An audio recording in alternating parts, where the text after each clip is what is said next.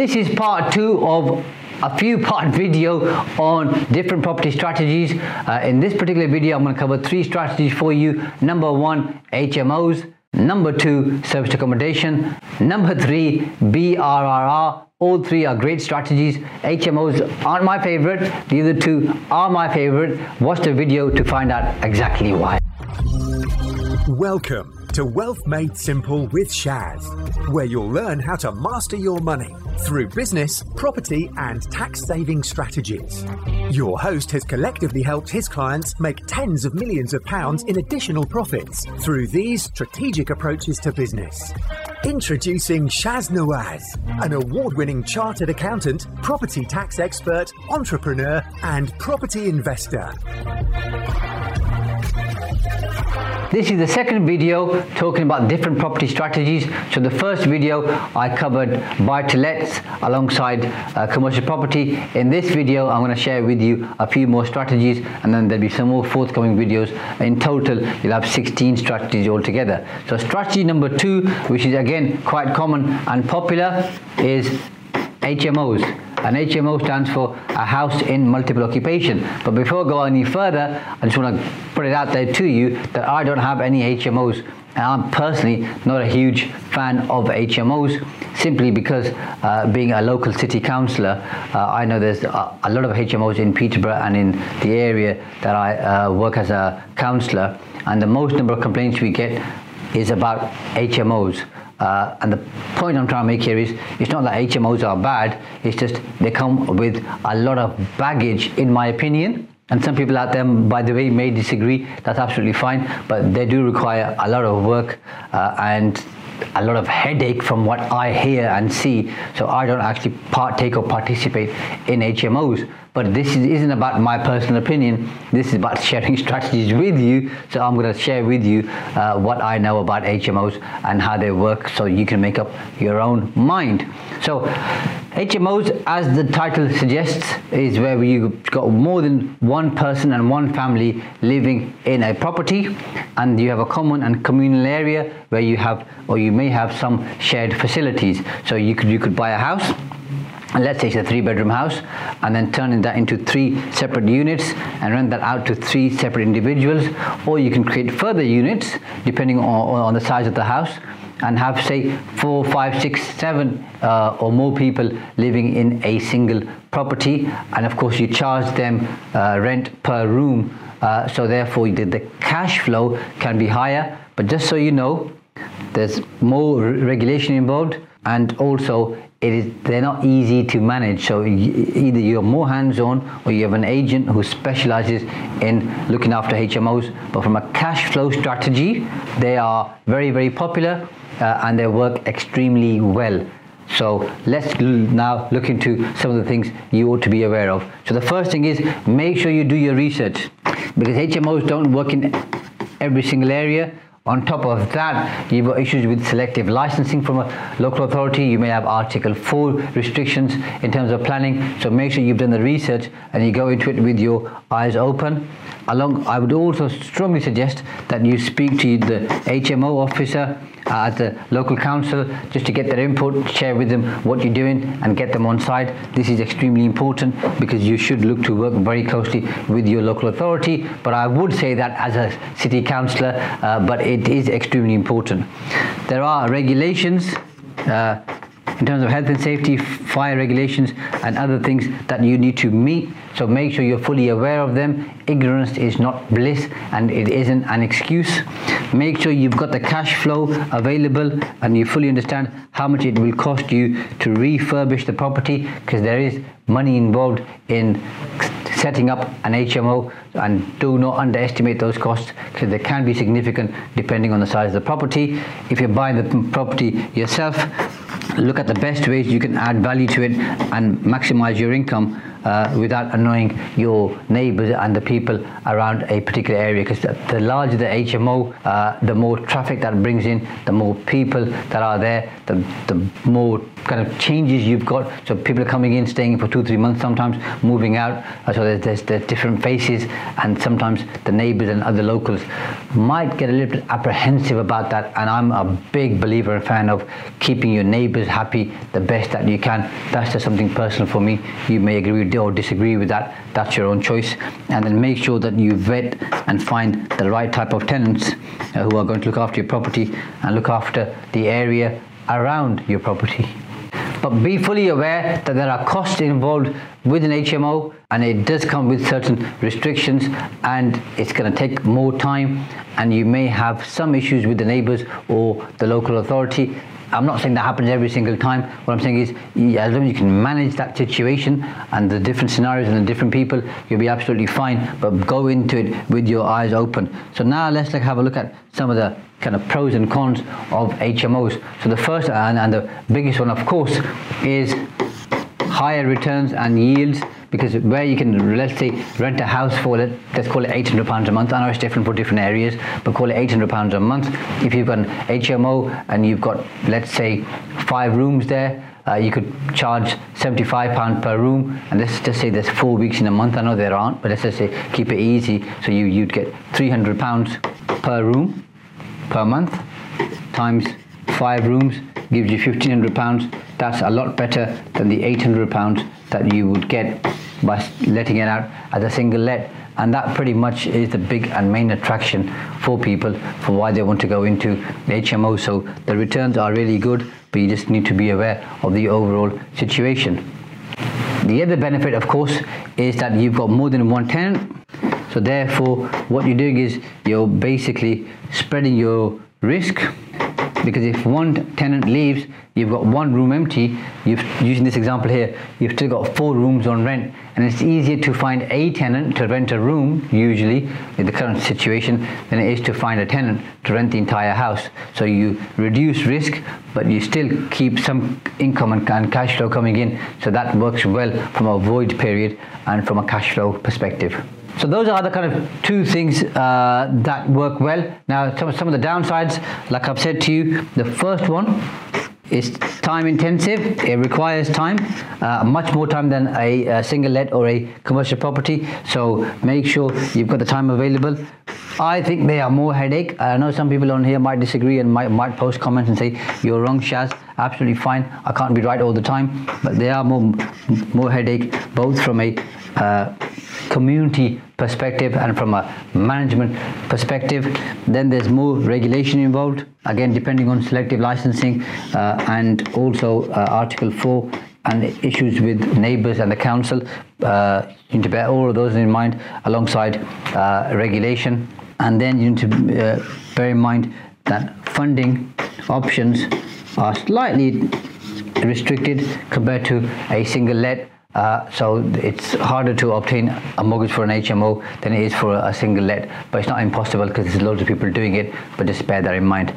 All in all, I think if you're looking from a purely cash perspective, taking out my personal view of HMOs from a cash flow perspective, it works incredibly well. You could have five HMOs and you could be making more money than if you had, say, 15 or 20 single lets and that's why HMOs are popular. There's a demand there. People can't afford to buy their own homes. They can't afford to rent a whole house. Therefore, they need a single room. So that gives them this opportunity. But I think if it's managed well, done properly, and we, you have a conscious uh, investor, which I'm sure you are, uh, who's focused on keeping uh, their properties in good order, HMOs do work. I'm still not going to do any HMOs, by the way, but that's just a, a, a personal opinion, and I will share with you some of the other videos in this uh, chain uh, for the strategies that I deploy, and I'll share with you exactly why I use them, and hopefully you'll see those are much better than doing HMOs. That's just my personal view. So the next strategy, and one that I'm a big fan of, and I like it, is serviced accommodation. I'll just put SA there for serviced accommodation. Now, some people think this is furnished holiday let. Uh, and it can be and it can't be. It depends on the different type of services that you are making available. But for our purposes we're just going to call it service accommodation and keep it really simple.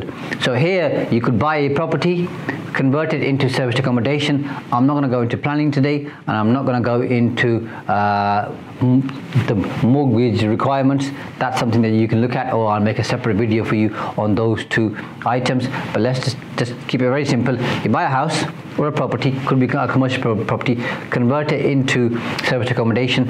And in a nutshell I'm not saying this is what it is but in a nutshell let's just call it it's going to be simple, similar to a bed and breakfast where somebody comes books a room for a night or a number of nights they stay there and they pay you for staying there like you would do in a bed and breakfast. Two different business models, but I'm just simplifying it for the purposes of this particular video. What the other benefit you have is sometimes people are traveling into a particular area, let's say builders and contractors, so they may want to stay two or three nights, which opens up the uh, opportunity for you to obviously have more regular uh, guests. Moving on from that, you may have people who have contracts where they're working in a particular place for a whole month. So if you're running a proper service accommodation business, you can do a deal with them. So you can rent out one room to one person for say 28 days or 30 days, and that works well as well. So from a purely cash flow perspective, it's really good. From a tax perspective, it's really good. From a business perspective, it's really good. Uh, you've got two options. You can be the owner and the operator or you can be the owner of the real estate, the property, and then give it to somebody to manage for you as a managing agent, or you can do what they call rent to SA, whereas you give the, the property to, to, somebody else who runs it as a service accommodation uh, business. But this is extremely popular, more competitive than usually staying in, in price-wise, staying in a, in a hotel, and it works really well. Uh, you've then got online websites where you can book the rooms and do your marketing. Uh, but overall, this is more hands-on if you're if you're the owner and operator than if you had a single let or an HMO. I think more work is required when you're running uh, service accommodation because when a, a, guest vacates you, they've got to clean the room, you got to make sure all the other services are available if you're providing those services. But as a business model, it works extremely well and I like service accommodation a lot. So let's look at some of the benefits. Number one, great cash flow.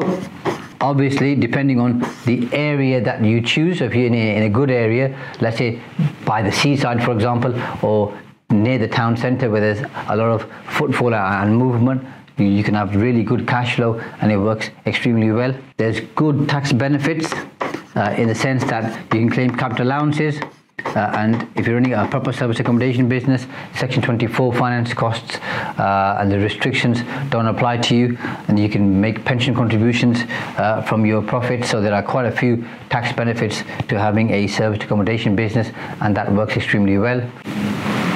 Number three, it's a business that, that you can scale and sell. So if you if you create a good uh, service accommodation business, you're not just selling the real estate, you're actually selling the business as well. And I think that that is a good advantage that you don't get in all types of uh, property strategies. So those are three key benefits. There are others, by the way, and I could spend 25 minutes talking about service accommodation because it's a good strategy and I know quite a bit about it, but I'm just going to keep it high level for you now. Some of the downsides is, are that it, they require work and time depending on whether you're going to be involved or whether somebody else is going to be involved. So you need to manage that. As with any kind of uh, hotel or bed and breakfast, uh, there's more repairs and maintenance. So R&M. So you need to be aware of that and make sure you account for that. Uh, you've got VAT implications. Uh, if you go over the VAT threshold, so that's something that you need to bear in mind. And a lot of people sometimes get mixed up with that or don't fully account for that. So make sure you are aware of your VAT obligations. Uh, financing and funding uh, is not as easy as for a, a, single let. So again, be aware of that, and the terms and conditions and the costs are different. So make sure you, you're fully aware of those. But these benefits far outweigh this one here. So if I was to choose my top three property strategies, service accommodation would be one of them. The next strategy, which is number four here, is be R. Okay, and then you can have as many R's as you like, by the way, here. But quite simply, it's buy, refurbish, refinance, and rent. Again, one of my favorite strategies uh, simply because I use it a lot. So you buy a property, uh, usually below market value if you can, and for that you obviously need to have a motivated seller and you maybe go direct to vendor but again that's a conversation for a different way uh, for a different day sorry. What you then do is uh, refurbish the, the, property and add value to it. So, so that's where the refurb comes in refurb add value. Once you've done that you then go to a lender to refinance and because you because you've added value and hopefully enough value uh, once you refinance at let's say at 75% you can then extract all of your funds or the funds of your investors or your JV partners keep the property so you can get rent from it and create cash flow and, and capital growth. And because you've extracted all your funds generally speaking, you should be in a situation where the property isn't costing you anything from uh, a capital point of view. That's not always possible because you might not add enough value to it, and that means buying correctly and buying well and making sure that you refurbish and keep the t- cost tight, which means you need to make sure you're fully aware of how much it's going to cost you to actually refurbish the property, and you might need an expert to help you with that. Uh, but generally speaking, BRR works incredibly well. It's a fantastic opportunity, and this isn't, by the way, just for buying a house and refurbishing that and doing BRR. You can do this on a bigger scale where you're buying a commercial property, doing a commercial conversion, and then go down the BRR route, which is exactly what I do. And when we get to commercial conversions, I will share that with you.